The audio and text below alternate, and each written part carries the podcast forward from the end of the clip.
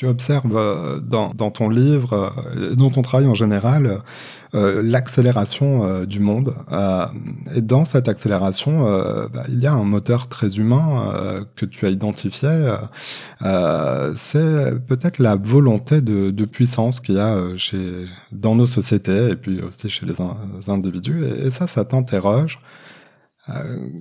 pourquoi tu, as choisi d'étudier ce thème en particulier? Oui, parce que c'est c'est important de, de, prendre comme point d'entrée euh, l'accélération. Ça me permet de, de, de, parler en fait de notre de la manière dont on analyse les choses.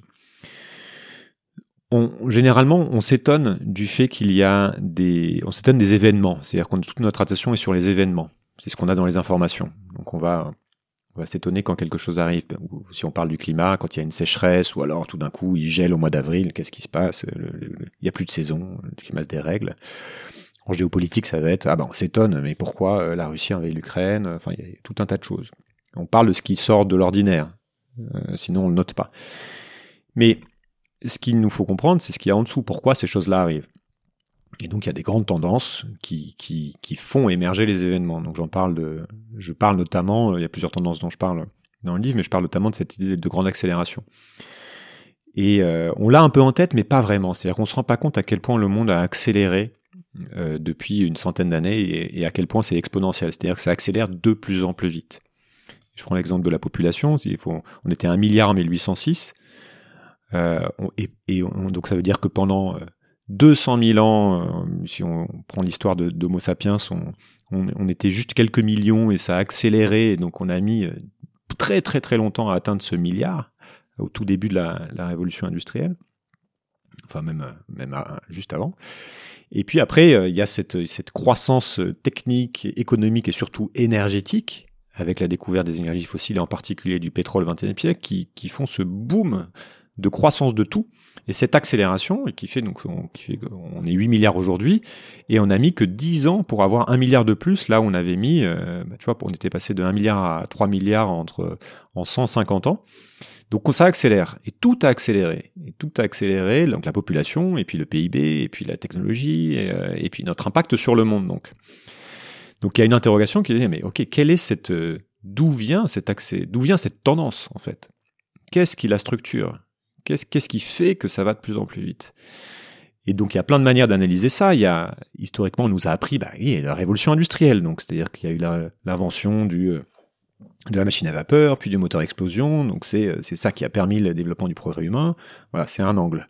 Mais il y a aussi l'angle énergétique, comme je l'évoquais. Il, tout d'un coup euh, pendant des siècles et des siècles, c'était très très difficile de trouver de l'énergie, juste de se nourrir et puis de même de faire fonctionner des machines. On était obligé de dépendre des cours d'eau et un peu du vent avec les moulins, donc c'était très très compliqué de concevoir. Quand bien même on aurait eu l'idée d'un moteur à explosion ou d'une machine à vapeur, on n'avait pas vraiment la ressource à faire brûler à part du bois pour pour l'alimenter.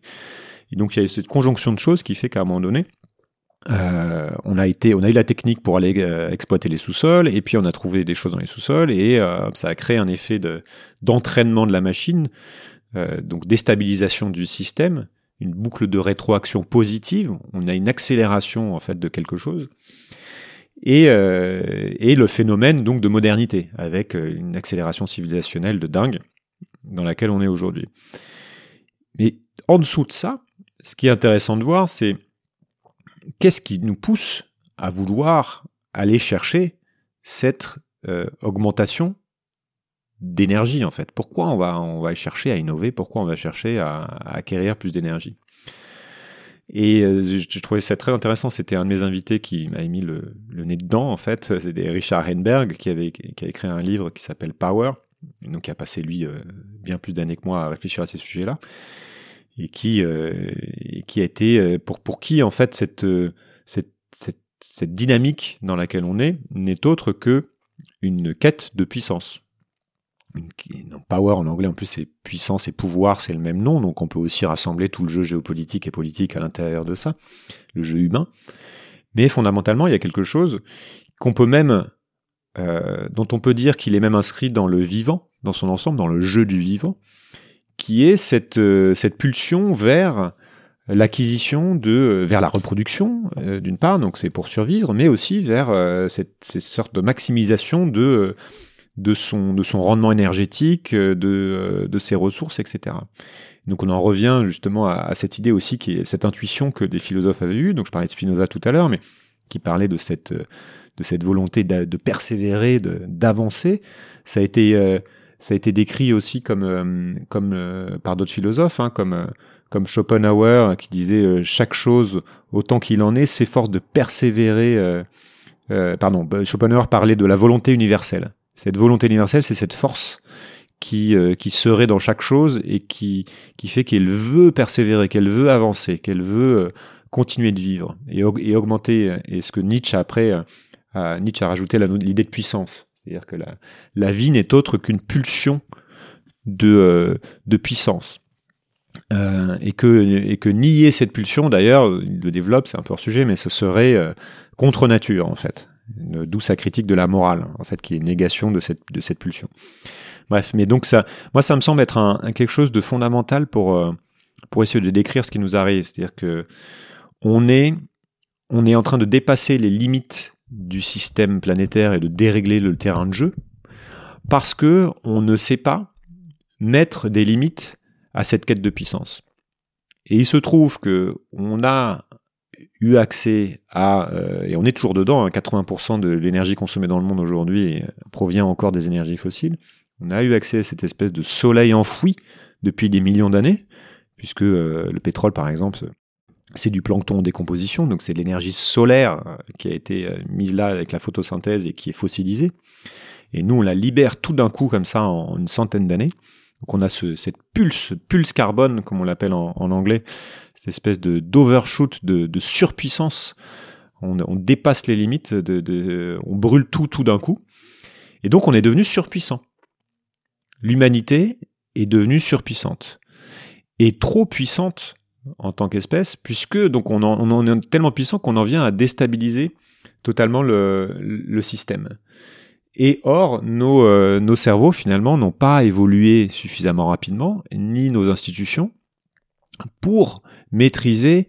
Euh, je crois que c'était Wilson là, qui disait on a les, cerveaux euh, du paléolithique, les institutions du Moyen Âge et une, technologie divine pour pour maîtriser tout ça. Et donc on a cette situation qu'on peut expliquer par cette, par cette quête qui est depuis le départ codée en nous, qui est cette volonté de d'être de, de, de, vaincre notre angoisse euh, de, euh, de primate dans la forêt qui a peur de tout, donc d'abord de, sortir en, quelque sorte de la nature et de, de se mettre en situation de sécurité, puis de développer notre confort, puis de continuer à, après ça devient un jeu humain, de s'élever par-dessus les autres. Et on est là-dedans. Et en fait, tant qu'on n'arrive pas à s'auto-limiter, à limiter nous-mêmes notre propre volonté de puissance, on a un problème. Parce que soit à un moment donné, on, tape un mur et c'est le système qui nous limite, comme c'est le cas euh, pour n'importe quelle espèce qui devient, euh, qui se développe beaucoup trop et qui finit par euh, saturer son environnement. Bah, soit, je ne sais pas, soit, soit quelque chose que je vois pas et qui fait qu'en en fait, on n'a pas encore atteint les limites de notre puissance, qu'on va pouvoir aller chercher des ressources ailleurs, qu'on va pouvoir, je sais pas, uploader nos cerveaux en dehors du monde, du monde physique naturel. Enfin voilà, c'est une question qui est intéressante de voir sous cet angle-là.